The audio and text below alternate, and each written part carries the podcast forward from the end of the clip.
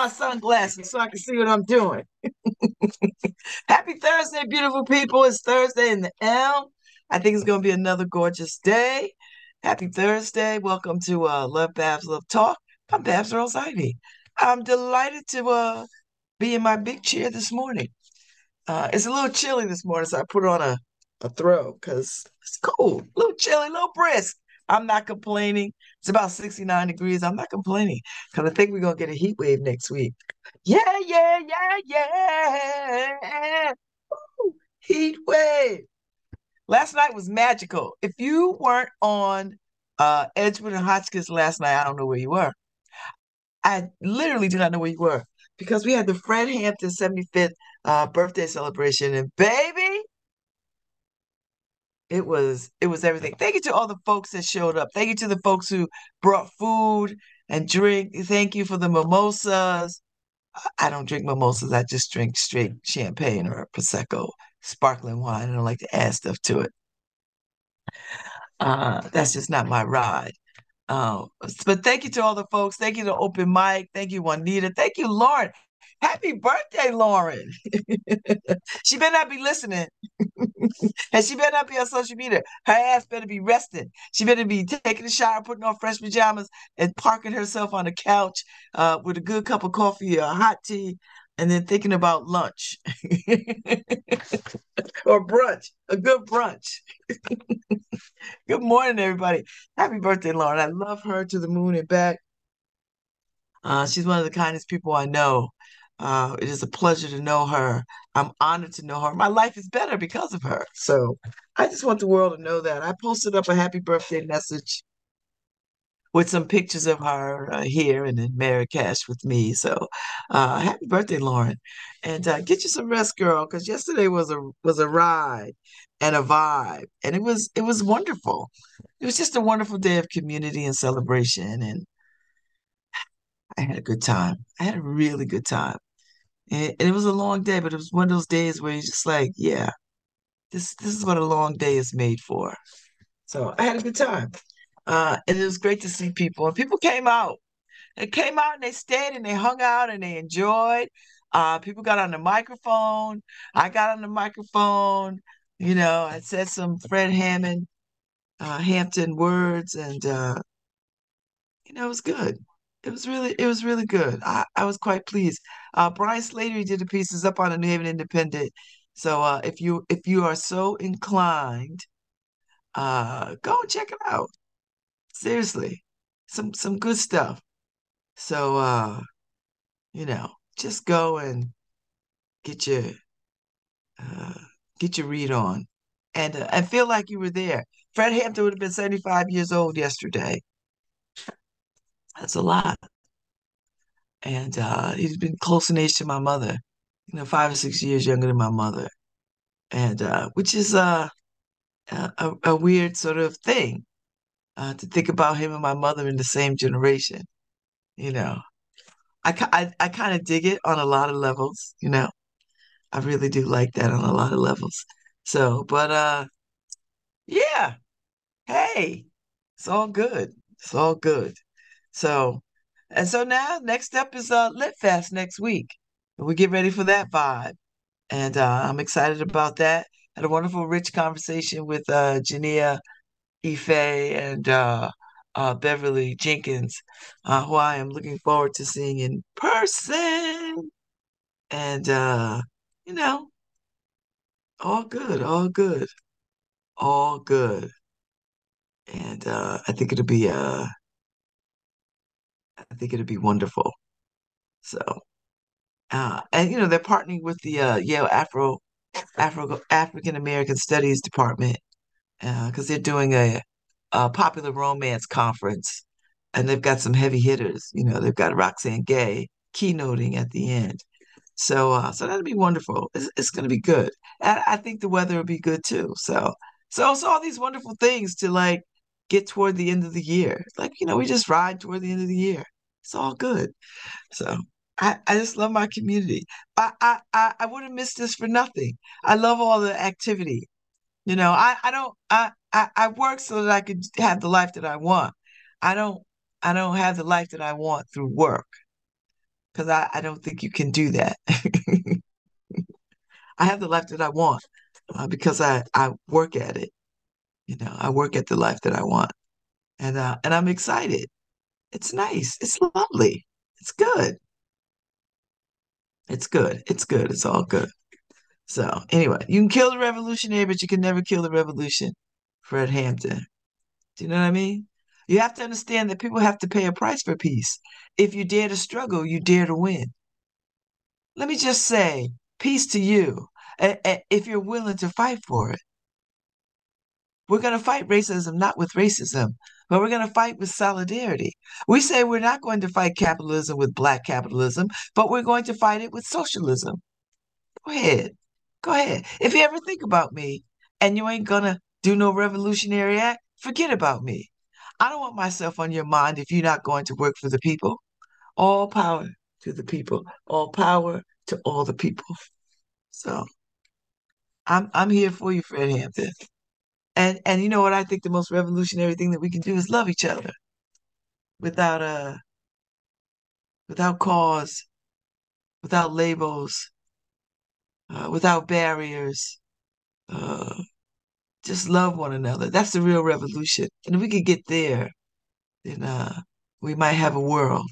But right now, we, we're far away from it. We're very far away from it. But it doesn't mean that we don't keep pushing. We keep pushing because we believe in the idea of love as a revolution and revolution and revolutionaries and artists. We believe in that. We honor that. We work toward that. So I'm just saying, I'm in the mood. So, so uh, at uh, 10:15, I've got uh, some folks coming on from the Schwarzman Center. Uh, they're going to come on and talk about the new season, the 2023-24 season. So it's going to be Executive Director Rachel Fine and Associate Artistic Director uh, Jennifer Harrison Newman. So they're going to come on this morning. Uh, they had a they had like a little open house yesterday where they talked. That they launched their their season and they talked about it. So they're coming on today, you know, to talk about it some more and just like let let us know, you know, what can we expect. Uh, I know they got Corinne Bailey Rae coming. I'm excited about that. Girl, put your records on. Yeah, we ready. We ready. is this love? Is this love? Is this love that I'm feeling? Yeah, she did cover the Bob Marley song, and she did a nice job in a Corinne Bailey Rae kind of way. So I'm just, you know, I'm, I'm all about it. I'm here for it. I hope you're here for it too. So Schwarzman is trying to make some moves. So uh, there's uh, the arts and ideas stuff is still going on. The rhythm exchange is going on. I believe there's a Afrofuturism fashion show on the green today at uh, noon. So if you're around downtown, uh, go check it out. I won't make that, uh, but if you're around, go check it out. Uh, I won't be there, but it's all right. it's all right. I can't make everything, babies. I can't make everything. I can't make everything. Uh, but if you can, you should. Uh, but if you wasn't at uh, if you wasn't at the Fred Hampton celebration last night, I don't know where you were. I, I can't begin to tell you where you were. I don't know what you was doing, but you wasn't you wasn't with the people. it was such a good time.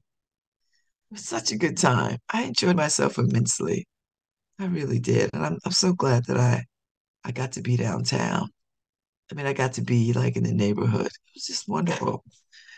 So anyway, I'm just gonna leave it at that and let y'all get up and do your thing.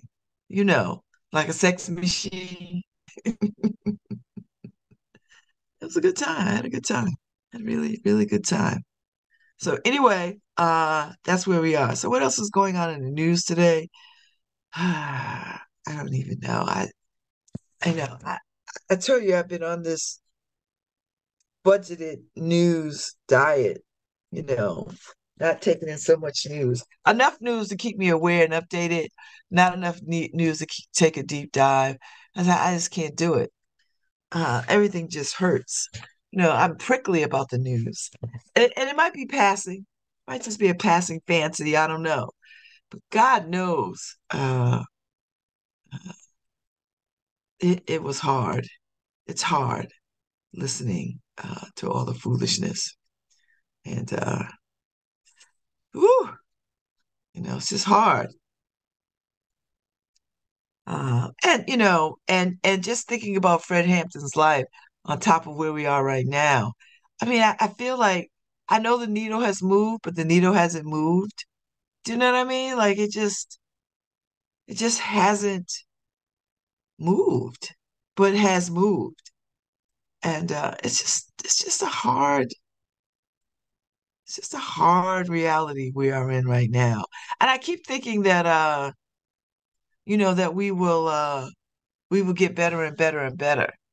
And that's the optimist in me. I'm very optimistic. I'm a romantic too at my core. Uh, but there's a part of me that's just like, gosh, you know, you know, that's all I'm saying. So, uh, so yesterday I got to read some of the some of Fred Hampton's speech on uh, you know, the free breakfast program and and, and why it was necessary and why it's important. And it's still, you know, it's still necessary and it's still important. I, I think the thing that bothers me is that we know it's necessary, we know it's important, and then we half-ass do it. Like we half-ass serve kids food that we know damn well is not good. We serve them food that is not nutritious, nutritiously sound. You know, Michelle Obama trying to tell us, listen, I, I know we, we we've grown up on a steady diet of sugar and more sugar and salt and more salt. So when we put fresh vegetables and fresh fruit in front of kids, many of the kids don't know what to do with that. They don't have a taste or a palate for it because their palate has been trained to want crap. And that's a lot of us. That's a lot of us still. A lot of us still want sugary things, uh, soda, you know, uh, uh, candy, junky junk. I mean, we just, so many of us still want that. It's our pet. We are trained to eat that stuff. You know, we're not trained on fresh fruits and vegetables. We're just not. We're trained on high carb, high calorie, high sugar, high salt, uh, processed food because processed food has a longer shelf life. And when you live in food apartheids, because deserts are man-made. I mean, deserts are na- nature-made. Des- deserts are are are of nature. Apartheid is not of nature. So these food apartheids are not natural. They are manufactured. They are created by human beings. There are people that literally say this community doesn't deserve fresh fruits and vegetables, so therefore we're not going to invest grocery stores that will uh, give them access to fresh food. We're going to put fresh fruits and vegetables in neighborhoods that we believe can afford the prices that we want to charge things. That's just the reality of it. You know, that is just the reality of it. And I'm not, listen, it's not a good reality. So so, so Fred Hampton and, and, the Black Panther Party said, "Listen, we understand. We you don't need to have a degree or a rock, be a rocket scientist to understand that when kids start their day on an empty stomach, they're not going to have a productive day in school. Who doesn't know that? We know this. We don't have to study this." Particularly if they didn't have a decent deal the night before. But yet, we serve children subpar food for breakfast and call that okay. And all these schools in this town uh, have kitchens that they could fully, but they don't want to spend, the, they don't want to make the investments in that. They don't want to make the investments. And I, I don't understand why we don't make the investments in real food. We got enough damn community gardens and and common ground and all these places. I mean, Yale has a farm. I mean, all these places that have fresh fruits and vegetables, not to have schools cooking good food every single damn day for kids. And and if the if the idea is we don't want to waste, it's too much waste, then there are people who are hungry in this city on a regular basis. So this is what you do. Then you package it up and then you give it to the soup kitchens, right? Or you give it to places where where you could have a relationship with them and they could get this food. Or you package it up and let parents take it home and put it in their freezers. So, you know, if they need to pull a meal out, they could do. What is the problem? Why is there no political will toward that? You know, we talk about we care about kids, but we don't. There is no indication that we care about kids. Now, give me an indication that we care about kids. Not when parents and, teachers have to come out their pockets for school supplies. That's not caring about kids. When the food that we serve them is processed, highly processed, that's not caring about kids. Are you kidding me? That when they have substandard equipment, that's not caring about kids. Stop saying we care about kids when we don't care about kids. It's a lie.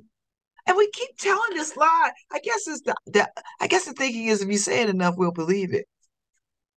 You know, we know that kids need recess time. How do we take away recess from kids? How do we do that? Why do we do that? So to, so that they equate uh, studying in school with punishment because their reading scores are low. How about we do this? How about we give kids access to recess and, and real opportunities for outside enjoyment? And, and see if that doesn't tip the needle in terms of uh, where test scores are. And why is test scores the measure? Why is that the measure? This is why I'm not in education. You see why I'm not in education? Because I'd be asking all the wrong damn questions. I'd be asking all the wrong questions, I guess. I guess these are the wrong questions. I guess these are the wrong questions, you know. I'm just saying. It just bothers me. I mean, we we we know how we could get these. We know how we could get this right, and and, and we choose not to get it right. I, I don't understand that. You know, I just don't get it. And and and we can educate all children. All children can learn. It might take some time, but all children can learn. And we know this. All children can learn. I don't know anybody who can't learn. Amoebas can learn. You know, but we we just I don't know. Ah. just bothers me. It just bothers me to know no end how we say one thing and do something else.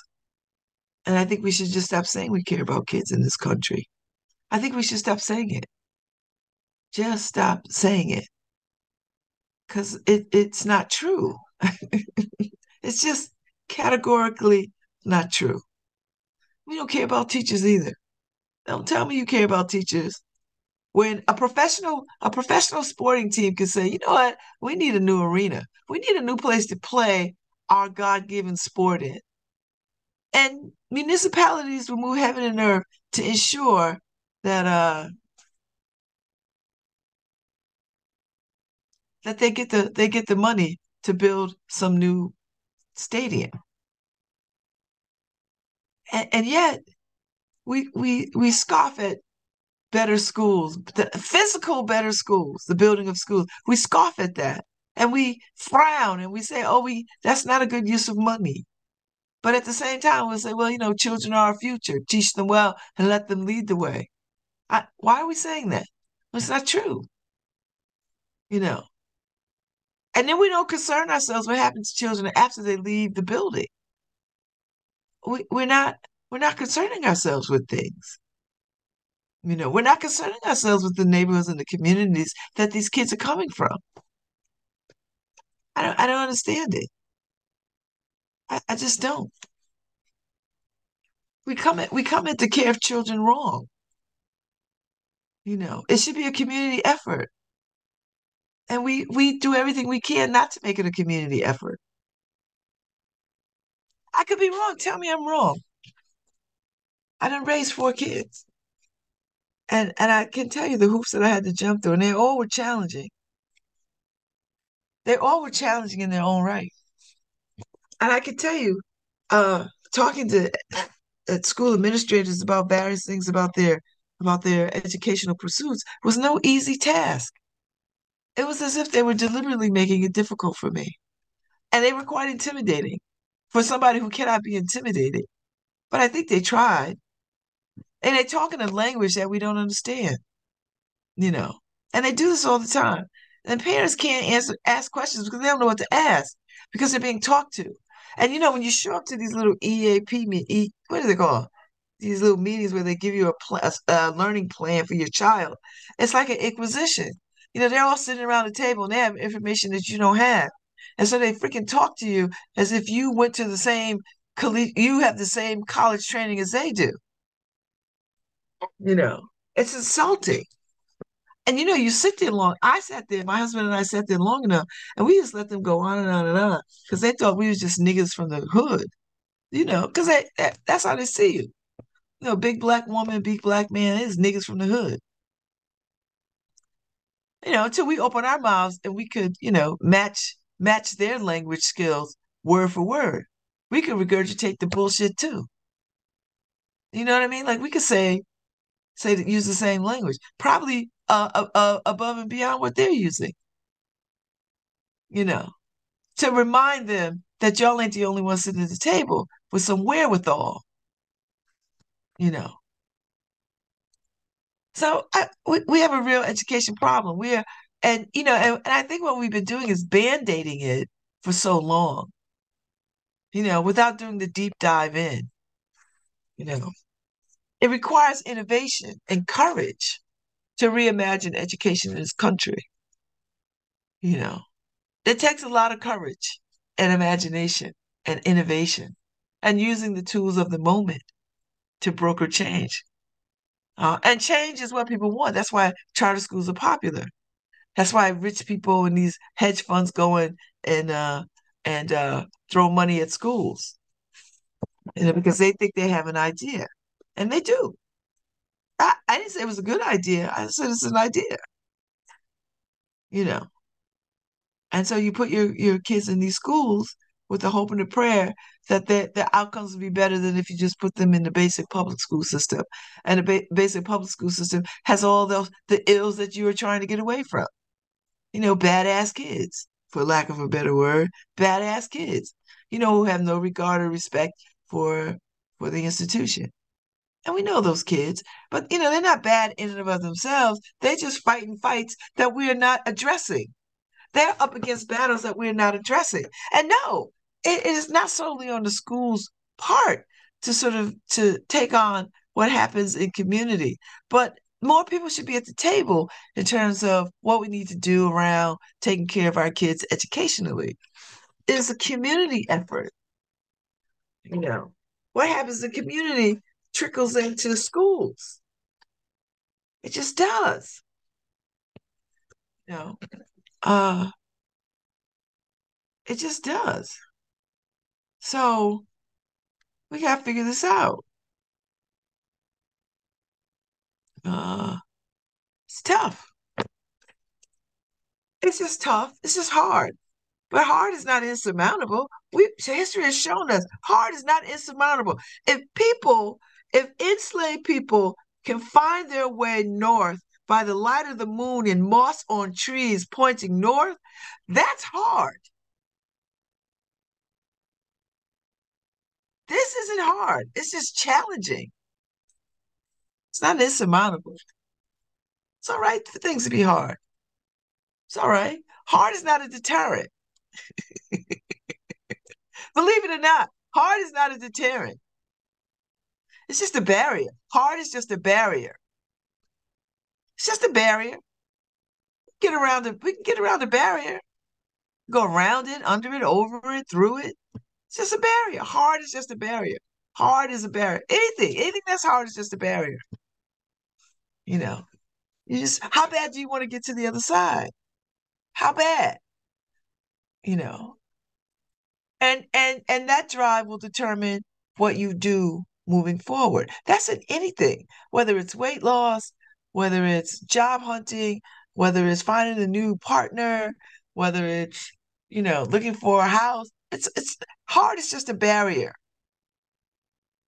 And some of us, when we hit the barrier, we we quit because we don't have any we don't have any create we have no creativity uh, that's what that says to me that we don't have any creativity but things are hard you know because anything can be modified anything could be uh, uh you know we could, we could always pivot and go in a different direction to get to get to where we need to go just because it's hard doesn't mean we quit but people do i think we i think america has quit a long time ago you know I don't. I. I, I think. I think we don't have faith in our school systems. I, I'm not trying to be a Debbie Downer. I just think we are weary, and and we are leaning on prayer. we are leaning on prayer. And let me tell you something. There are families who understand the value of an education and and and will wrap themselves around their children to make sure. Because uh, there are people who who understand that education just doesn't happen in school. That as parents and community, that we have to put some other things in place to broaden the, the educational experience. And I think that's the disconnect here in New Haven. Some people get it, but not enough. It's like some people get it and not enough. Affluent families get it. Poor families don't get it. You know why poor fam- families don't get it? Because they got other fights, they got other battles.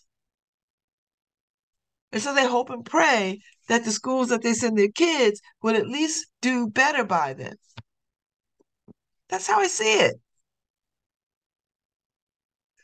That's how I see it. That's why you, you have kids go to parochial schools, kids go to private school, kids go to magnet schools, kids that go to charter schools you know, uh, parents who who are concerned, who who have time to to push back on the education system. They they they they find other outlets. They find other opportunities for their kids. It doesn't mean that it doesn't mean they care more. That means they have time. They have time. Other parents don't have time. They're working. And these are listen, people act like excuses is like some bad thing. Excuses are necessary to explain why the barrier at the moment is insurmountable. So let's not dismiss the excuse as, you know, unwillingness. The excuse is uh, the precursor to the barrier. We have to understand that. So when we hear an excuse about why a parent can't get to a PTA meeting, then we can't we can't just dismiss it out of pocket. Be like, oh, they just didn't want to come. They make time to do everything else. How do you know? How do you know? So, so that means if you have a low turnout for teacher for parents coming to the school, then that means you got to change the time. Ch- see what see what happens if you change the time. You know, don't make parents get off their job at eleven o'clock, one o'clock in the afternoon to come deal with some t- parent teacher foolishness. And I know it might not be fair to the teachers, but it's it's hella unfair to the parents. So maybe you maybe you this is what you do. Maybe you put a parent teacher thing in the evening after after six or seven o'clock at night. Serve some dinner, a buffet kind of thing, so everybody could come and get something to eat, and then they could meet with the teachers. You know what I mean? Because it's hectic. I've done it. Trying to get to school at, in the evenings after I get off working a full damn day and get kids, and I have four, get them to the school. And, you know, sometimes they send a little piece of paper home and say, okay, you can meet with this teacher at 6.30. You can meet with this teacher at 6.45. You can meet with this teacher at 7.05. You can meet with this teacher at 7.20. Uh, but if you get off your job at 5 o'clock, 4 o'clock, and you got to round up kids, they still have to eat. So guess what happens? So I'm gonna bring it all home for you. So you either gotta go to somebody's drive-through, McDonald's, Burger King, Wendy's, Popeye, whatever, to get some food, either on the way there or on the way back, because you gotta feed kids. gotta feed kids. It's challenging. But there's I don't I don't I don't see any synergy here. There's gotta be some synergy. We gotta meet each other more than halfway. And we got to pick up the slack in places that supports families. Yeah, there's some trifling parents out there, but we're not talking about them. Of course, there's some trifling parents out there who don't give a damn about nothing but their own mess. But that's that's a small population of people. The majority of parents out there are working good ass jobs or not so good ass jobs for hardly no pay. And so the so the goal and the goal is I got to keep a roof over the head. If I keep a roof, everything else I can figure out. I gotta keep the lights on. Okay. I gotta keep the lights on. I gotta keep the heat on if it's winter time. Do you know what I mean? So it's all these things that we have to think about in community before we start addressing the education of children. You know, and schools don't have to go it alone. Bring other partners to the table. And maybe they're doing this. I don't know if they're listening, but maybe they should do this. I don't know. This bothers me. That just seems to be so much disconnect. Well, maybe, maybe I'm I've been out the game too long. I mean, I've only been out the game a couple of years. I mean, Margot was what, 21? So, uh, you know, like three years. Like, you know, so it's 21, 20, 19, 18. So four years or so that I've been fully out the out the game. You know, and by game I mean education system. You know. So it's amazing to me. I just think I just think about this all the time. You know. So as I'm at these beautiful children on my Facebook timeline, you know, today's the first day of school. High five, Jonathan. He is not listening to me this morning. But high five, Jonathan. I, you know, I see all the beautiful children going back to school. You know, parents are happy. It's the most wonderful time of the year. You know, sandwiches have been made this morning. Lunch boxes have been purchased. Kids are ready to go back to school. Well, they might not be ready to go back. Parents are ready for kids to go back to school. They've been around all summer. So, you know, they're going back. They are going back. You know, and it's wonderful to see it. It's wonderful to see these children who, you know, who we love and cared for so much. So much. Uh, to go back to school and be excited. And I know are teachers are excited to get back in the classroom. I know teachers. I got a gazillion of them in my sorority. A gazillion of them. Principals, administrators, teachers, paraprofessionals, all of them. They're ready to go back to school because they miss these kids, you know. And and then here's opportunity to get to know some new kids because all the little eighth grade kids are off to high school for the first time. So it's a brave new world. So you gotta get in there and figure out who they want to be. Do you know what I mean? You gotta figure it out. And uh, that's what we want. That's what we want. You know. So I'm just saying. I, I I'm just saying. I'm just saying. I'm just saying. You know. It's a lot. Of course it's a lot. It's a lot. But we gonna we gonna make it. We gotta make it, we gotta make it, we gotta make it. And uh it's a lot. But I, I, I have faith. I, with all that said, with all that kvetching, all that kvetching, I still, I still believe, I still believe in us. I still believe in the power of goodness. I know, fool, fool that I am, fool that I am. I still believe in the uh, in the power of uh, I still believe in the power of love and people. I do.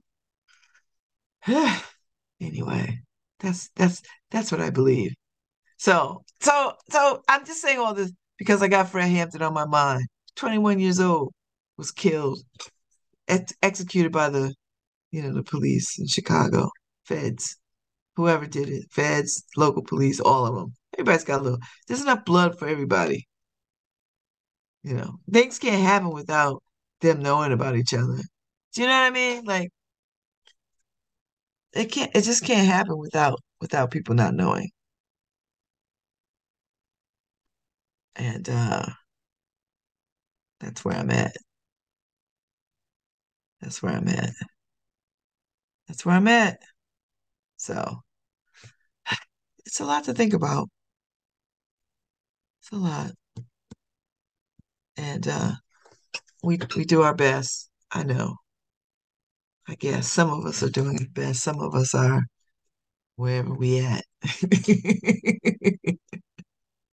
so, some of us are wherever we at. Uh, and that's it's all right. So anyway, uh that's that's how that's this whole thing was motivated by Fred Hammond. Fred Hampton. Fred Hampton. It was motivated by Fred Hampton. Uh, all power to all people. That got me thinking about all the things like that. So I ain't gonna talk about housing. I'm just gonna be on education right now because the babies are going back to school.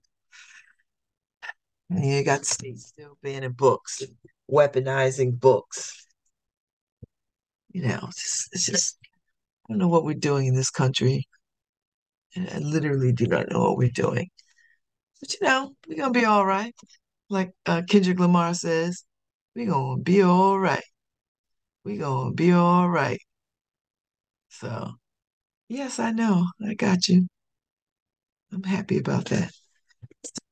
So, um, it is Thursday. I'm telling you, this week felt very long to me. I don't I don't know why. Monday wasn't a holiday. It just feels very long to me. Now we have a long weekend coming up, right? Because Monday is Labor Day, and uh, it's sept- it's going to be September tomorrow, and I just feel like uh, time is flying by. It's a weird feeling uh, to know uh, so much time is flying. It's like su- summer is already you know, about to bite the dust. I'm not complaining. I, I'm holding on to summer. I'm I'm not letting it, I'm not ready to let it uh to let it go just yet. I know people are, but I'm, I'm not there yet. Not quite yet, you know. Not I'm not there yet. So we'll see what happens. We'll do our best and uh, hold on. And I, I'm listening to the weather, and they're like, "Oh, we're probably gonna have a little heat wave uh next week," which I, I'm not mad about that. I think we need a little heat wave. I've not put my air conditioner in my window all summer. I pulled it out of the closet. It's sitting in front of the window, has not made its way to the window. I've just had my my my window fan in because it's been even on those hot, humid days. I mean, it felt good in my house. I mean, you know, I live in an old house with very high ceilings, and uh, it just felt cool. You know, I open a couple of windows around, and there's some circulation, but I've not had the air conditioner on. I've not needed it. Odd, strange. It's all right. You know, it's all right. It's all right. I, I, I'm I'm good. Uh, I'm good. I'm good. I'm good. I'm good. So I'm just, you know, we're going in stride. But I know fall is coming because you know what? When you look around, particularly if you drive down to Marion or if you're driving around, you're starting to see a little bit of the leaves starting to change. Now, if you if you're not looking dead on, you'll miss it. But if you just start to notice, like if you just look and scan the horizon, you know, scan where trees are, you're starting to sort of see the little telltale signs of the leaves changing. And then next thing you know, they're going to all start tumbling down. So fall is in the air. I mean, you could like put your hand out, like lick your finger, put your hand out, you feel the breeze. It's it, fall is in the air. And and and not because everybody named Mama is pumpkin spicing it. I don't know what it is about pumpkin spice that drives people insane. You know, at some point they should just offer it year round so people can just shut up. Because then I think it, the, the the the the frenzy will wear off if it's accessible. You know, every everybody has some kind of pumpkin spice food. You know, everybody has some. You know, whether it's pancake mix, yes, pancake mix, yogurts, of course, teas, um, all those damn coffees with pumpkin spice. So it's a it's a it's a it's a pumpkin spice kind of world. And I think every year they get earlier and earlier to the point where it's just going to be year round. Somebody's going to do it. Somebody's like, oh, if you like it in fall, you'll like it in July. if you like it in September, you'll like it in June. I'm I'm convinced. Mark my words. If it's lucrative, they're going to do it. If it makes money, they're going to do it. They're going to do it. It's coming. Be prepared. Now, I don't it's it's not that I'm against pumpkin spice anything. I, I don't don't think I'm against it. I, I just don't like coffees with things in it. I just like black coffee. I don't I had some blueberry coffee, which I thought was really good, but I wouldn't I wouldn't drink that every day. It just wouldn't I, I don't find it, you know, I didn't hate it, but I was like, eh, I like a good Blue Mountain coffee or somebody's light roast coffee. I like that. I love a, a well brewed cup of coffee. Although the last couple of days I've not been brewing good coffee.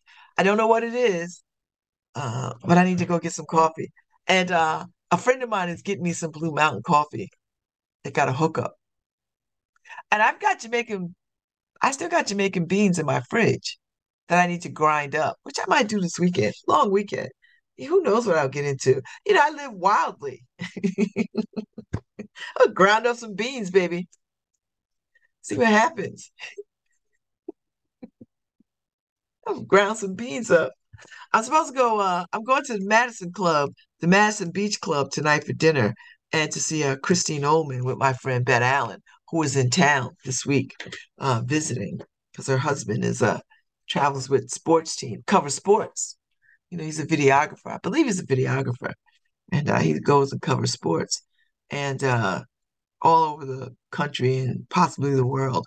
So she's back in Connecticut, and uh, we're gonna go see Christine perform. Christine Ohlman and I, I and I, I would imagine uh, Rebel Montez tonight at the uh, Madison Beach Club. Uh, so we're gonna have dinner and then uh, catch the set. Uh, so that'll be really nice. So I'm looking forward to that. That'll be good. Uh, that'll be fun. Plus, you know, to get to hang out with uh, my my friend uh, Bet Allen. Be a nice, nice, uh, nice catch up. So I'm looking forward to it. And uh, you know, sit on the beach and uh see what's happening. We're not staying there. We're just going for dinner and and uh and the show. So it'll be really it'll really, really, really nice. So well, something to do on a Thursday night. And it's in Madison. So you know I gotta go deal with white people. I gotta go deal with white people, which is fine. I, listen, I'm not a avert. I'm not. I'm not a. I'm not against dealing with white people. I deal with white people all the time, so it's fine. It's fine. It's very, very fine. Uh, so we'll go. We'll have dinner. and We'll have good conversation, and uh, and we'll have uh, we'll have cocktails, and you know, it'll be great. I think it'll be fine. So to figure out what I want to put on. Because you know what? It's getting cool in the uh, you know, in the evenings. And if you're on the, you know, if you're on the shore, then you got to be concerned about that. So, so you know, I got to be, I got to be ready. See what's happening. So i I'm I'm checking out their menu and seeing what's happening. They got the brunch menu. I think I want the dinner menu. See what's going on. They got a, a, a charcuterie board for $30. What the hell's on that thing? Oh, this is gonna be a this is gonna be a challenging meal. Oh, you know, it's a good thing that I'm uh I'm looking at it now. Otherwise, oh, they got some short ribs. Got some short ribs. They got some uh, pineapple soy glaze cedar salmon. Okay. They got some cod. Okay, potato and snap pea succotash. All right. I might be able to might be able to make something happen.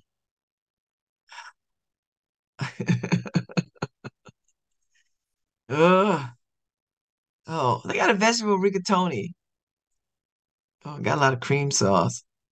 All right, I'm gonna just have to, you know, say, listen, I can't have uh well, you know, they got a um they got some fried rice. So I can have some fried rice with grilled chicken. Um, that shouldn't be a problem.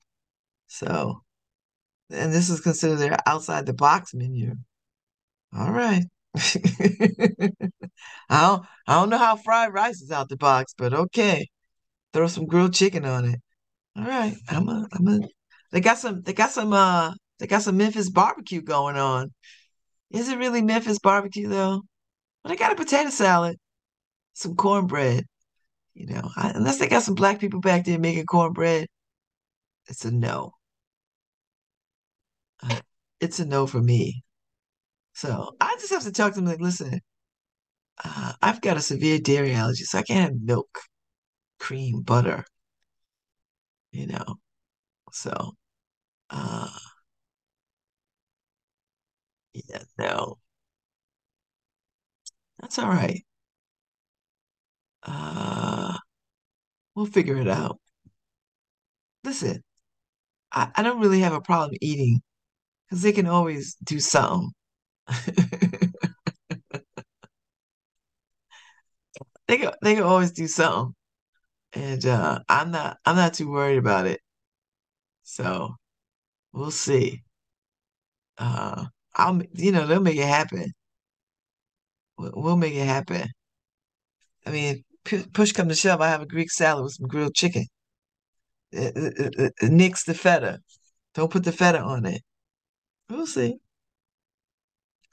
I, I'll get them. I'll get them to uh working it out, and they'll be like, "Oh my God, one of these people." Yeah, yeah, yeah, yeah, yeah. Uh, you know. So we'll see what happens. Uh, happy birthday, um, Sora Pia's mommy. Mommy is 80. Fabulously 80. Yes. Oh, I hope I get to see 80 because she looks amazing. I, I, you know, you know what I say? I don't, I'm not putting too much stock because I think anything after 57 is like a real, a real gift. And uh I'm a, I'm gonna live with it like that. That's what I'm gonna do. I'm not gonna sweat it. Cause shoot. Shoot, shoot, shoot. Uh, so yeah, that looks, looks like a happy birthday. 80 though. Wow. 80, 80, 80. I'm just gonna um I'm just gonna live a live a life day by day. That's how I'm gonna do it. Listen, anything after listen, 60 is was a joy. I was like, 60? What? I'm here now. So I'm like, all right, let's see, let's see what we can do for 61. Let's let's keep it pushing. You know. And then 62 and 63. We'll see what happens. Let's see how far we can get. It's not like the Monopoly game, although it feels like Monopoly game. You know, feels like the Monopoly game. I'm gonna play it like that. We're gonna keep moving. We're gonna keep going around the board until uh until until we get stopped. And stop could be by anything. It could be health, it could be whatever. It could be economics, it could be it could be anything. So I'm gonna keep it pushing. I'm gonna keep it pushing. See what happens. Uh, oh, you know what? I was thinking about this. So Harry, if you got some Michael Jackson, because you know he would have been 65 yesterday. He would have been 65. Michael Jackson would have been 65. You know, every time I every time I hear about his birthday, I, I, I feel like when I was a kid, he felt much older than me. He's only five years older than me. But when I was a kid, it just felt like 20 years older than me. you know, at least 10 years older than me. He's not 10 years older than me. He's only five years older than me. I, you know, I had the pleasure of meeting him when I was a little kid, but he always seemed older then. But, you know, if I was 10, he was, he was 15. So yeah, but I'm 60, he's 65, so it all kind of levels out, right? Like we're like the same. Like 10 and 15, we're not the same. 15, 20, we're not the same. We're just not the same. Uh 2025, we're not the same. But guess when guess when it evens out? 25, 30. 25, 30, it starts to you start to get to a, a place of it evens out. Then 30, 35. Then 30, 35, that's where it's at. Just saying. So Michael Jackson would have been 30, 65 yesterday. Don't stop till you get enough. or whatever, off the wall, whatever you want to play. I don't care. Uh, I'm about to take a break. And when I come back, uh, I got those those uh those uh the folks from the uh, Schwarzman Center. They're gonna come on and talk about their 2023 season uh, Rachel Rachel uh, Fine and uh, Jennifer Harrison Newman. They're gonna come out and talk about the Schwarzman 2023-24 uh, programming lineup. I'm looking forward to it. See what they got. See what they're getting into of Schwarzman Center. See what kind of what kind of what kind of artistry they're gonna wow us with. Because uh, I'm looking forward to that. So, so I will be back at uh 10:15 with some with some guests and we're gonna get into it. So maybe Harry could cue up some some Michael Jackson. uh, is this the man in the mirror?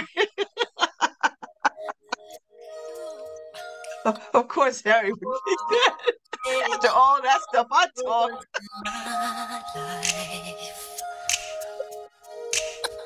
It's gonna feel real good. Gonna make a difference gonna make it right.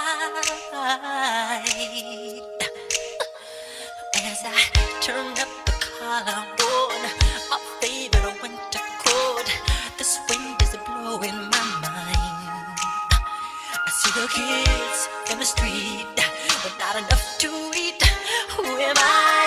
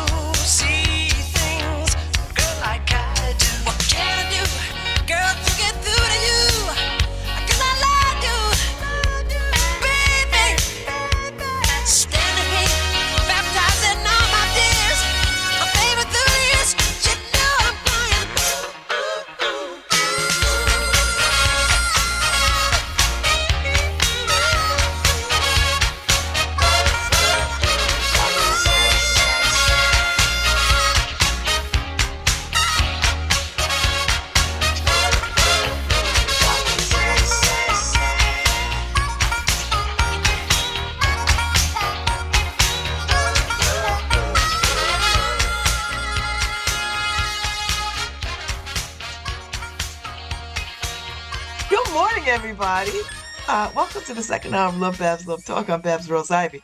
So we've been playing a little bit of Michael Jackson music this morning because Michael Jackson would have been 65 yesterday, which is kind of freaky.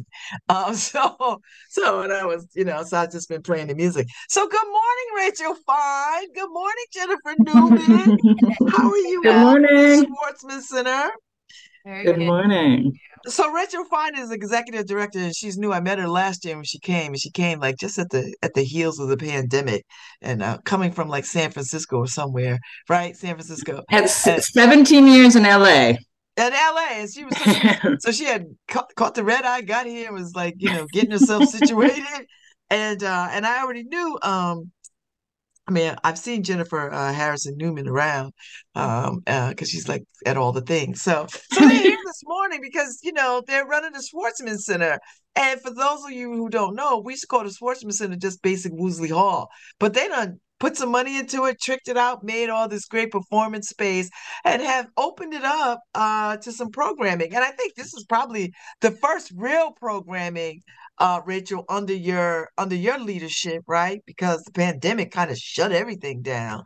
Yeah, so although kudos to Jennifer and her team, the team that uh, preceded me because they did an amazing first season and I just got to enjoy it. yeah, yeah. I mean they they pulled off a miracle with all the, you know, post-pandemic stuff and still, you know, masking and all that other kind of stuff. So so y'all are so you got a new season, 2023 season. Uh, 2023-24 season, and you got some heavy heavy hitters. So, and yesterday y'all had a, a big like uh reveal. Shindig, shindig. a shindig talking about, well, this is what we're going to be doing for the upcoming season. So, first of all, give me a little history of the Schwarzman Center. So, folks who don't know, because you know we still say Woolsey Hall where where I'm from, but you know we're we are learning the language. So, it's Schwarzman Center. Tell me what the Schwarzman Center is all about. Well, my guess is that Jennifer and I have different answers because the Schwarzman Center is many different things. And I think as we get our legs, we're trying to figure out exactly what it's going to be in the long run. Um, but uh, I would refer to it largely as a commons. And, you know, a lot of people do know it as commons, but it Yes. is now a commons in the true sense of the word. So commons used to be an undergraduate dining hall, freshman dining hall, um, but now they have truly excavated and then repurposed every single space in this building, not including Woolsey Hall. So Woolsey Hall is attached, but it's every other space in the 125,000 square feet. So we have the dome, the underground, we have hospitality, it's a student center, it's a wellness center, it's an arts and culture center. But more than that, I'll just say it's a center of connection and community and joy. Okay. Jennifer, do you want to do you want to add to that? I mean, I think you said it. You said it wonderfully. Um, yeah, I think this this idea that Woolsey is like this iconic space that is it still exists and it's there, and then this idea of Schwarzman Center reinvigorating, as Rachel said, what is a commons, and so bringing back the dining uh, commons is is untouched in its beauty and grandeur, but we now have is a beautiful underground uh, space with a, a bar and a stage and coffee and sushi, like, and it's open to everyone every day and that's what's kind of amazing about it is that uh, the doors are um, now officially greenlit and folks can come in for lunch every day monday through friday 11 to 3 come down for coffee come down for a pastry come down for soup so it is sort of this this living breathing space that is infused with lots of different things whether it be performance or whether it be dining Oh, I love it. And I've been in the space, right? So I've been in the Oh, space. yeah. It's gorgeous. I Like, think we it's a- saw you it's- right at the bar. Yes, it's it's gorgeous girl that you know I, it is. I, I've yet to meet a bar I didn't like. Uh, it is gorgeous space, and it, and in the underground, in the in the speakeasy part, well, the part that's like Yeah. the bar, it feels very speakeasy, but a very glamorous speakeasy, I would say. Yeah, it's really beautiful. It's right underneath the rotunda. So it's in the round and serves beer and wine and cider. And I would just like to add, it is very reasonably priced. Um, so you can have a $5 glass of wine, or you can have a very expensive, nice, you know, cutting edge glass of wine. Um, but it really is very accessible, very beautiful. Right now, I think it's open Wednesday, Thursday, Friday, starting next week. Mhm. Um, later hours, I think it's 5 to 11. Is that right, Jennifer? Yeah. Yeah, and so it you know it is a limited hour space, but again, if you're 21 and o- over, you you are welcome to come Monday, Wednesday through Friday, five to 11. And um, it is a it, it's what's nice about it is that you've got the the walls of the space that you really can see and feel, so you really understand the building that you're in. But then it's been upgraded into this contemporary, easy, like you said, kind of chic speakeasy. Yeah, I like it. I like it. I like it. And so people can come and have lunch there, right? Like in the in the open space part. Yeah, in the underground, there is a cafe, which is now eight to eight, Monday through Friday. Oh, I didn't know the Elm. Oh, yeah. Wow. Yeah, and in fact, uh, we've both been trying out all of the new menu options, and uh, we now have avocado toast, which is phenomenal. Uh, there's a great chicken sandwich. I had a niçoise on flatbread. It's really, really good. But you can also do grab and go sushi, um, all sorts of things. We have a convenience store down there called the Bow Wow. Um, but yes, it is open eight to eight, and then we also have late night dining. I believe that's opening. Did that open already? I Uh, should know these things. Yeah, we should know these things. I actually don't know the schedule because we're just getting back to campus, and so the, the there all the things are coming online in a sort of um, scheduled way. Uh, Commons just opened yesterday, and it was packed. Packed. And again, yeah, so the, that's the lunch service with five different dining platforms, everything ranging from dumplings to roast chicken to um, a, a basically a full plant-based menu, and that's 11 That's what I was gonna say. There's a whole Yeah. vegan vibe to it It's too. Like, you know, yeah. little yes, which is Oh, and a which I really gluten-free like. vibe. Don't forget the gluten-free vibe too. gluten-free I it. pasta. Yeah, they've been a really conscientious about various, you know, allergens and just being really conscientious about the various dietary have um, needs. So yeah, there's a wide variety of things on the upstairs, uh, Monday through Friday, 11 to 3, and then downstairs you have a whole nother menu. And there's famous Greek fries. When the late night menu opens, those are quite famous. So come shut down and try the Greek fries. No, and you um, can grab the Greek fries over at the Ivy and then bring them on into the well, which is the bar. So there's that flexibility too. Um, the bar has late night bites, uh, but if you go over to the Ivy, you can have more of a meal. So not just the Greek fries, but tacos, salads, uh, sort of grill food. So very flexible moving in and out of the spaces. Oh, Um, I and like it. Commons too, I just want to add, if you are coming in and you're not a student, there is a place where you come in, you buy a meal ticket. So you just use your credit card. Fifteen dollars. It is very, I would say, abundant in its offerings. It's very like sizable portions. You will not leave hungry. Um, but there are at least two or three machines where anyone can come in, buy a ticket, and then have lunch in Commons as well. Really? That's a nice touch. I did not know that. Yeah, you just have to know to bring a credit card because no cash is accepted anywhere in the building. But yeah. Mhm, mhm, mhm. Oh, I like it. And so, and then you have this other space because I saw um Angelique Kidjo, who was kind enough to sing "Happy Birthday" to me the last time I was in the building, and uh, and and that's a cool space too. Tell me about that space. Yeah, the underground space is really at the same level of the platform as the cafe and the bar that we were talking about. And what's really wonderful about it is the underground, what we call the underground, it is a proscenium theater that seats. I mean, we last night with the we can you can have up to 300 people in the entire space, but we can Oh, also really? yeah. Wow. So it can, it really can hold quite a few. But then when we we drop a wall halfway down um, through the bit in the room, and that creates this intimate sort of cabaret space, about hundred seats in there, and that's um, where we'll have most of the student-facing programs like a cappella groups, um, open mic nights, comedy nights. You know, those, that's where we'll hold that, and every now and then we'll have an artist talk as well. Um, we did have host um, Karen Chee, who is a comedian d- down there, and it was was fantastic for that. Uh, we did have Angelique and her daughter having an artist talk down there as well. So it can be this really great place for intimate conversation and small cabaret style performances.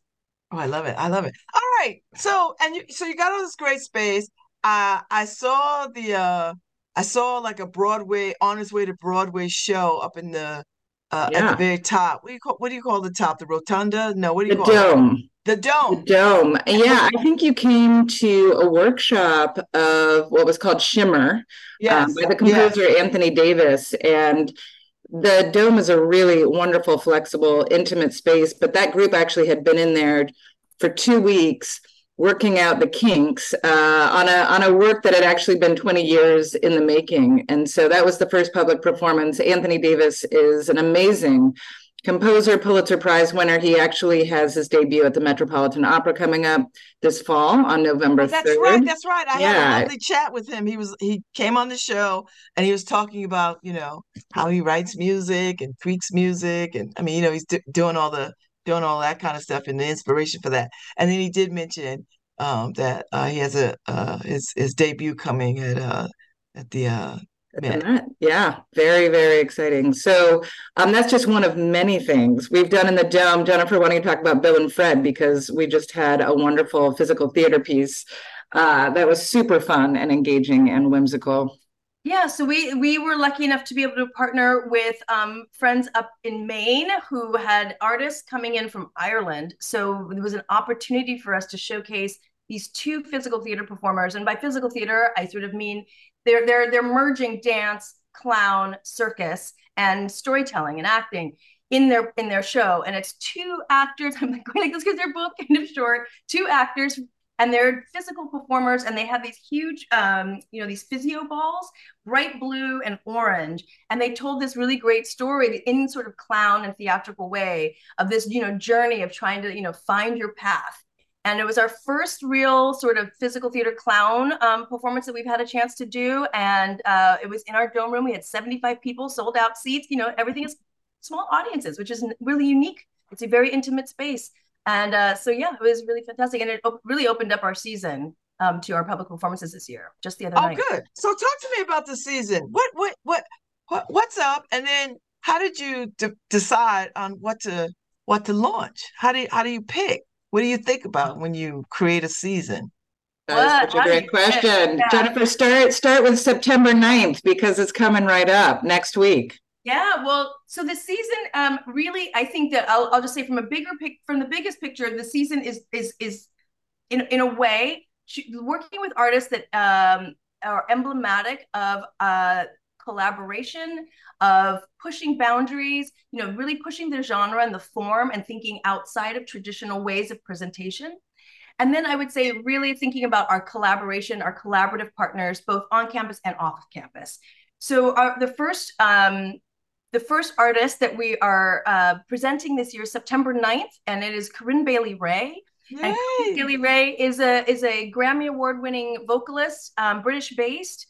Uh, she is coming to us really because she was inspired by a visual artist. She spent time with Theaster Gates' space in Chicago, Mhm. and she was uh, very much inspired by all the archives and the historical um, artifacts in the space that he has collected over the years. And so, being inspired by a visual artist is something we also like to showcase at the at the um, at the Schwarzman Center. Is that not every artist works in a silo silo. They're always sort of getting you know information and inspirations from other other fields other ways you know. So we were lucky enough to have the center for british art come to us and say we've got this i this prospect this possibility. Would you like to collaborate? And so you know knowing corinne's work knowing theaster's work it just said absolutely. If there was any space on campus that we could do this large enough to really showcase Corinne's work, it would be in the comments. So we were really thrilled to be able to present that with partner in partnership with many different um, partners here on campus. Yeah, can we Oh, I send love you a it. seat, Babz? I, I yes. I, I think I already I think I already put in for uh, uh me and a guest. I think Okay, did. excellent. We would love to have you there. Um, the one thing that I would add to what Jennifer's saying just about choosing artistic collaborations and artists is that all of our spaces are multi-purpose spaces. Um, and that is not insignificant in making artistic decisions. So the dome, commons, even the underground, which has a wall that goes up and down, but we get to dictate how we want the theater set up. So, you know, every time we're in Commons, we are building a new theater um, because otherwise it's a dining hall or it's just an empty event space.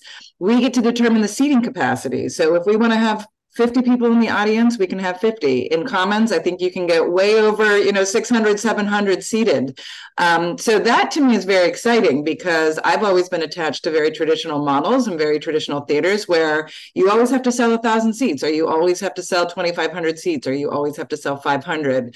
And in this case, we get to create those parameters. And I, I, I love that because I think you start with a certain success if you know what capacity is required or wanted for your performance. So that's part of the fun too, is, you know, when you saw the workshop of Anthony Davis, we had the dome set up in a very specific way to honor Mhm. that type of art form.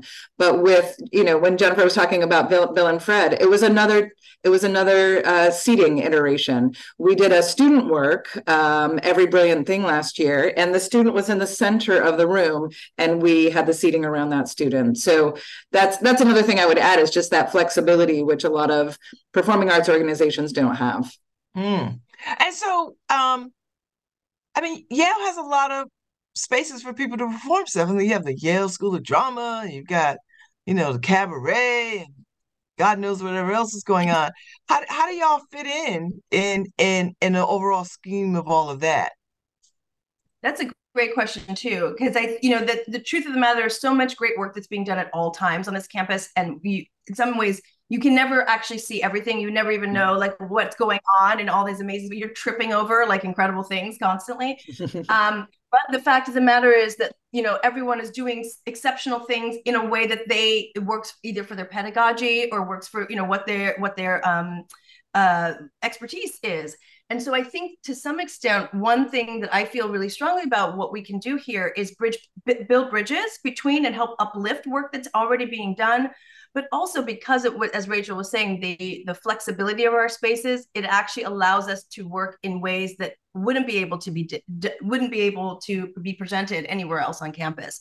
So to have an artist that really wants to build sculptures that and sound, such as Ash Fure, who's coming in late October, she's doing an installation in our dome room where her sound um, works that she's created, like built. They'll be in the room, and audiences will be able to walk around and experience each of the stations, sort of like a hit workout. Um, she you get to go to each station and, and experience the sound that way. And so there'll be times when audiences will be able to walk through at their own pace, and there will be times when Ash will actually be in the space with her collaborators performing, and so you'll be able to experience her, you know, activating them. So that's unique. I don't know that there's any other space on campus that actually is built in that way to allow for that immersive experience. Mm. And so when you're building this, when you're building this, building this this calendar of of uh, artistic events, uh, do you put a call out to people, or do you sort of get together and over lunch and say, you know what, I think we might want to have this, that, and the other thing? Um, I would say it's both, um, very much both. So there might be esteemed artists that we want to program, and you really have to think about that many, many months in advance. So in January, we're going to have the great singer Renee Fleming, five-time Grammy Award-winning Mhm. opera singer. She's coming to do a variety of things, master classes, a forum on health and wellness, and then she'll be doing a recital as well. But that's someone obviously who is booked many years in advance often. And we feel so fortunate. She's on our advisory board and she's going to be coming for the first time to do a variety of activities. So that's, that's, we don't, you know, we go after her, we recruit, we advocate for having someone of her stature on campus. Um, but then, Jennifer, talk about sessions because sessions is really so much about uh, first of all, that intimacy and our dining and having meaningful conversations around food. But it's a series that Jennifer designed that um, is more going out and asking people for their ideas. Hmm. Yeah, and sessions, which interesting things, Rachel. This the sessions were actually created during pandemic, so it was a way for us to create community and connection when we were all isolated at our at our laptops, right? So this idea of bringing people together around food, but virtually, was where it like originally started. And we'll have twelve people on a screen, and we order food to be delivered to everybody, and and we would just talk about a topic. Um, and then it sort of built when we were able to come back in person. So it's in Commons, and they take place um, in a small, intimate room in Commons. And and the idea is that twelve strangers are brought together to share food, but also to share a, a mutual interest. And that mutual interest is always sort of it's um, proposals are, are brought in. We, we put out an RFP, you know, on our website. You'll see, you know, please send in your, your proposal. And the topics will come in and we meet with, you know, the proposers and sort of talk about their ideas. And the idea is to say, okay, who else would you like to bring into this room? And what is the topic? And it could be disparities, um, you know, income, um, outcomes around health and the disparities of technology and how, you know, digital technology can make uh, disparities even greater sometimes with knowledge and data so that would you know that room had scientists data scientists it had public health people it had business people it had community you know folks coming in undergraduates graduates and talking around topics they were all they were all interested in but coming from different perspectives. And you get to share a meal uh, in our space. And it could be around monuments. We've had a conversation around monuments uh, and and so it just the really wide varieties. And um, it's really wonderful to have the room with all these different ideas and thoughts and brains in the room Hmm. And I think the thing to really underscore too, I mean, Jennifer and her team do such a thoughtful job of curating who sits around the table. So there might be undergraduates, there might be graduates, but there's always members of the broader New Haven community.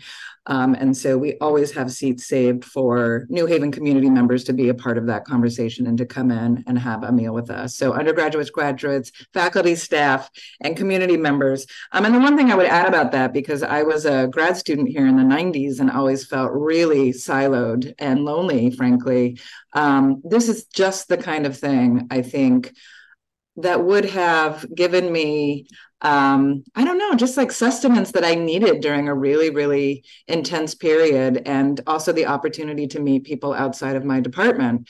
Mm-hmm. Um, so, you know, I have, I don't want to take a seat away from anyone at these sessions, but if I could, I would be at every single one. I've I've attended two, and it's it is so heartwarming and special to sit around the table and have this meal and engage in incredibly productive, thoughtful dialogue. Um, so anyway, I, I love it, and we really invite people from from you know all over campus and outside to join us around the table. I, I was going to yeah, ask and, you. and I'll just add. Yeah. So Beth, I'm just going to add. In order to find out about sessions, it is they're posted on our website and in our newsletter. So um, and all anyone has to do is to sign up for the newsletter to know when those sessions are taking place.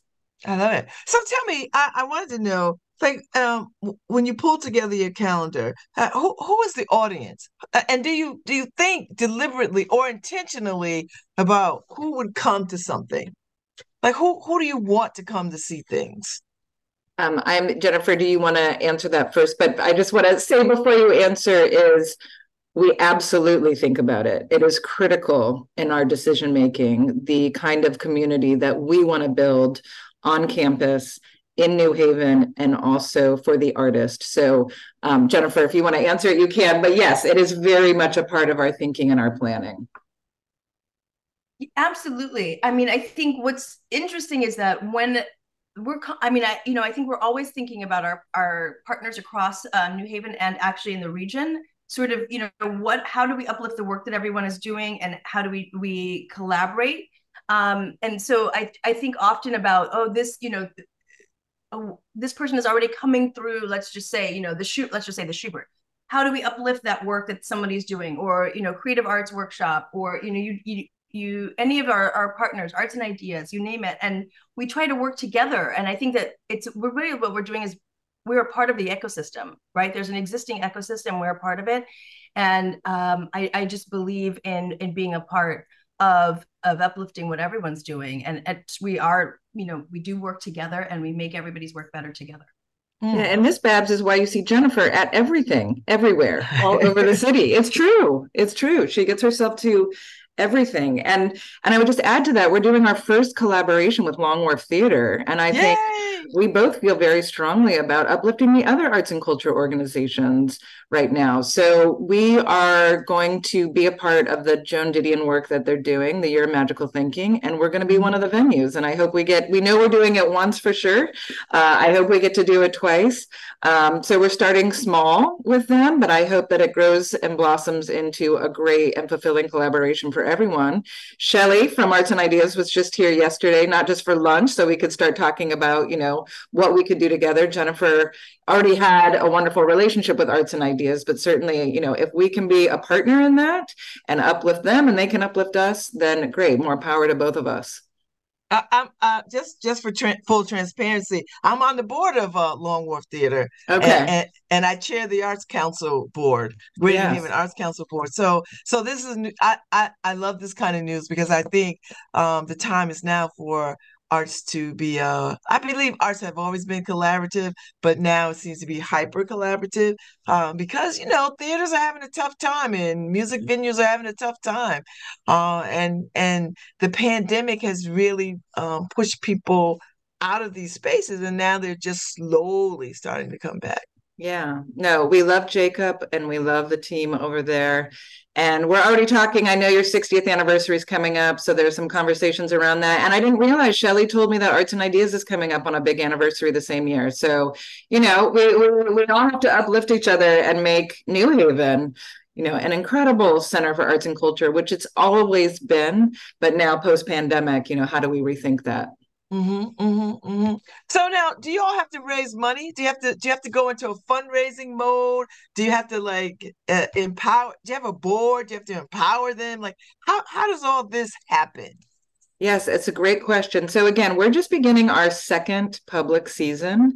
Uh, we do have an advisory board, and you know, as we get rolling, as we figure out exactly who we are, as we establish our distinctive voice, you know, we will be doing the same for our advisory board. But yes, we do have a board. Um, and yes, we are mandated to fundraise. We're getting our first director of development in January. We cannot wait. Um, but again, we're creating this program from scratch, and there's no other entity on campus that looks quite like the Schwarzman Center. Um, so all of these things are in progress. Um, we're just starting to launch these initiatives, um, build the advisory board, and then also build our fundraising. Mm, mm. And and and uh, uh, so you so you're in a search for a development per uh No, we person we to have her. She's Oh, starting in have her. January. Yeah. okay. Yeah. Oh, that's exciting. It is very exciting. We are we are very excited, and uh, I think she's very excited. She actually is a New Haven native.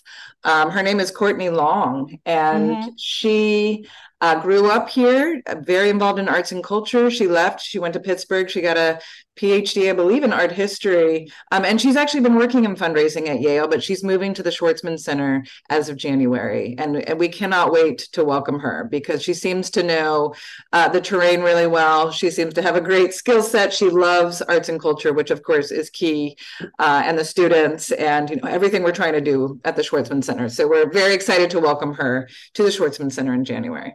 Oh, I love it. All right, so so what do you imagine, Rachel and Jennifer, the future of the Schwarzman Center? Like, what do you what do you want to see? What is the dream for it? Like, if you could have anything that you want, what what would it what would it shape out to look like? Jennifer, big question. Big That's a question. good and tough question. Great question. So I, gosh, the dream. I mean, I, I, if I'm gonna be honest, I sort of feel like, you know, if I answer it honestly, the dream is just to, it is really to continue to build on what we're we're we're doing now, and it just it, it that it gets um stronger and, and and bigger, right, and wider. And right now we're focusing on on you know just building out and really understanding our building and really understanding how how work works in it and building the things that make it as flexible as possible. And I think that's my biggest dream is that it's as flexible as possible that we have as much like flow going in and out of the building and with our partners across um, the city and the state that we're we're working with artists that are local we're working with artists that are international we're working and it's you know from the big to the small the intimate to the grand that it's you know it's a living thriving place.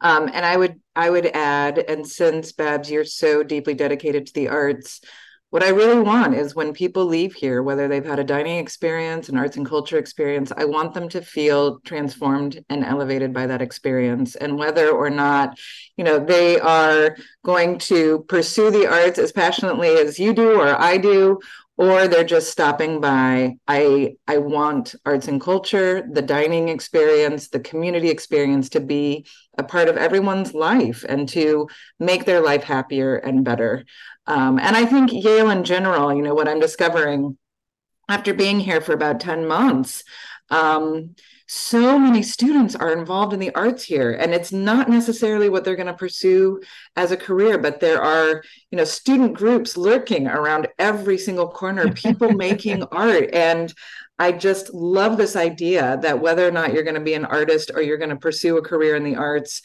uh, it's just a part of your daily life. And I, you know, if we had a world where everybody had that access, you know, every day, I just think we'd be a much happier, a much happier world. So that's really what, what I want. And I, and when people leave the Schwarzman Center, I want them to say they love it.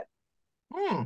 And so, you know, uh, Rachel, I, I don't know any entity that has to juggle dining and and and performance space and artistic outreach to community like i don't i don't know any space like that. Um that's because there's not one. That's what i mean. So yeah. so when you said yes to this did you know what you were saying yes to? Well yes and no. I don't I, I don't think you know even though they put me you know through about 50 interviews um and that was it was an extraordinary experience and i think allowed me to learn as much as i possibly could during a search process. Um, you just you never know when you take a job and i moved clear across the country different community.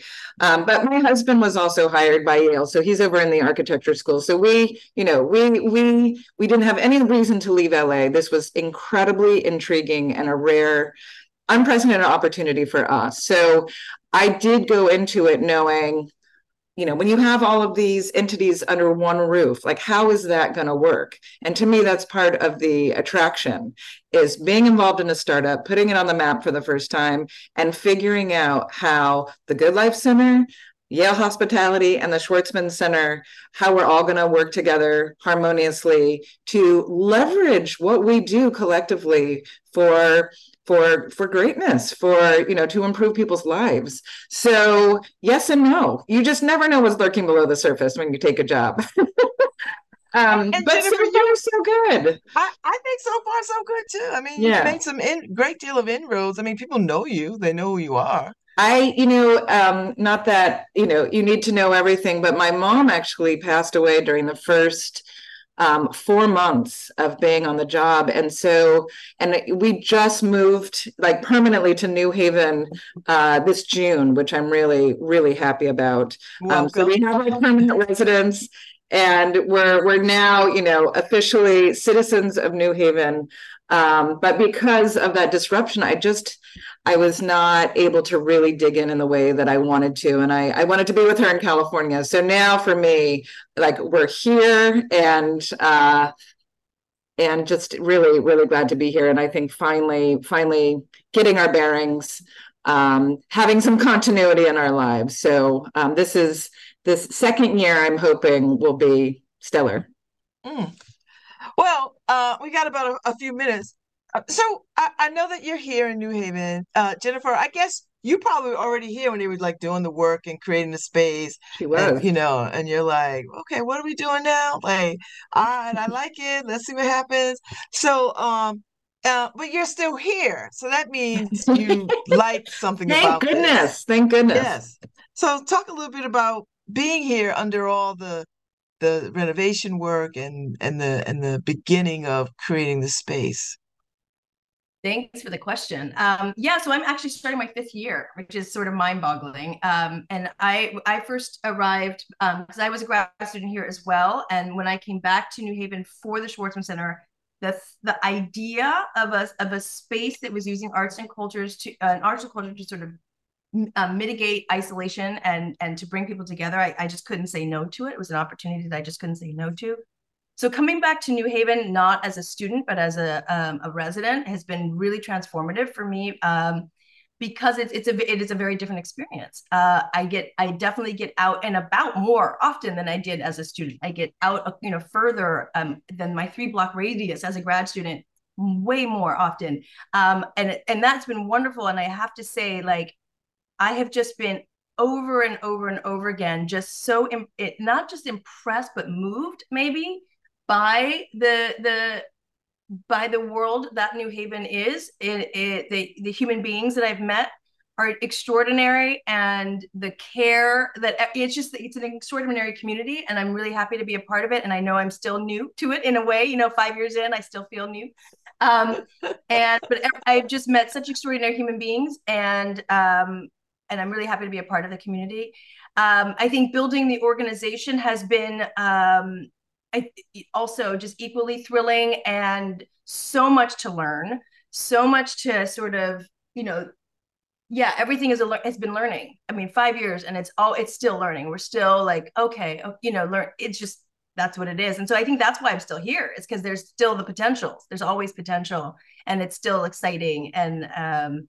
yeah. Well, thank you. Well, I so appreciate y'all coming on this morning to roll out your 2023-24 schedule. Uh, I, I'm looking forward to uh, what you do for this year and next year. Um, and uh, you know, I'm gonna show up and and I'm I'm gonna make sure I go and have dinner and lunch at the No, we uh, will, we will always have a seat for you. So just let us know when you're coming. We will have a seat for you. I love it. I just like that's a cool, it's such a cool space. So so thank you for your time. And I know I will see you uh out here in these art streets and all the things. Uh so and welcome uh Rachel to uh New Haven and Thank you you. know feel free to call upon me if you know you want to hang out or do something. You too, Jennifer. I see you, Jennifer, though. So, you know, I definitely want to hang out. So So I'm let's hang calling. out. All right. Thank y'all so much. And Thank uh. I'm wishing and cheering for the 2023-24 season at the Schwarzman Center. And people can go to the website and get get on for the uh for the uh, newsletter so they can stay in the loop. Great. Thank you so much. All right. Enjoy the rest you of so your day. Enjoy this for having weekend. Us. Of course. absolutely And yeah uh, hey, Natalie Judd, thank you. Natalie said her and her family had dinner at the Elm this week, and it was uh, great and super reasonably priced. Yeah. So, Yes, uh, it and she said Bill and Fred were so much fun. So thank you, Natalie, for for your comments. I appreciate Yeah, it. and I sorry, I just got to mention one more thing. Oop, sorry. There's a No, gelato that's all bar. right. No, no. There's a that- gelato bar. Oh! now, now, now people can't stay away. So there you go. All right. Thank, Thank you, you. Rachel. Thank you, Jennifer. Y'all enjoy your weekend. thank You you bye have a great weekend everyone I Ciao. will see you soon. All right. Thank you. Thank you, Harry. I will be back tomorrow, Friday. So y'all stay tuned and uh, enjoy the day. It's beautiful outside. Get out there and do some stuff. I'll be back tomorrow. Ride.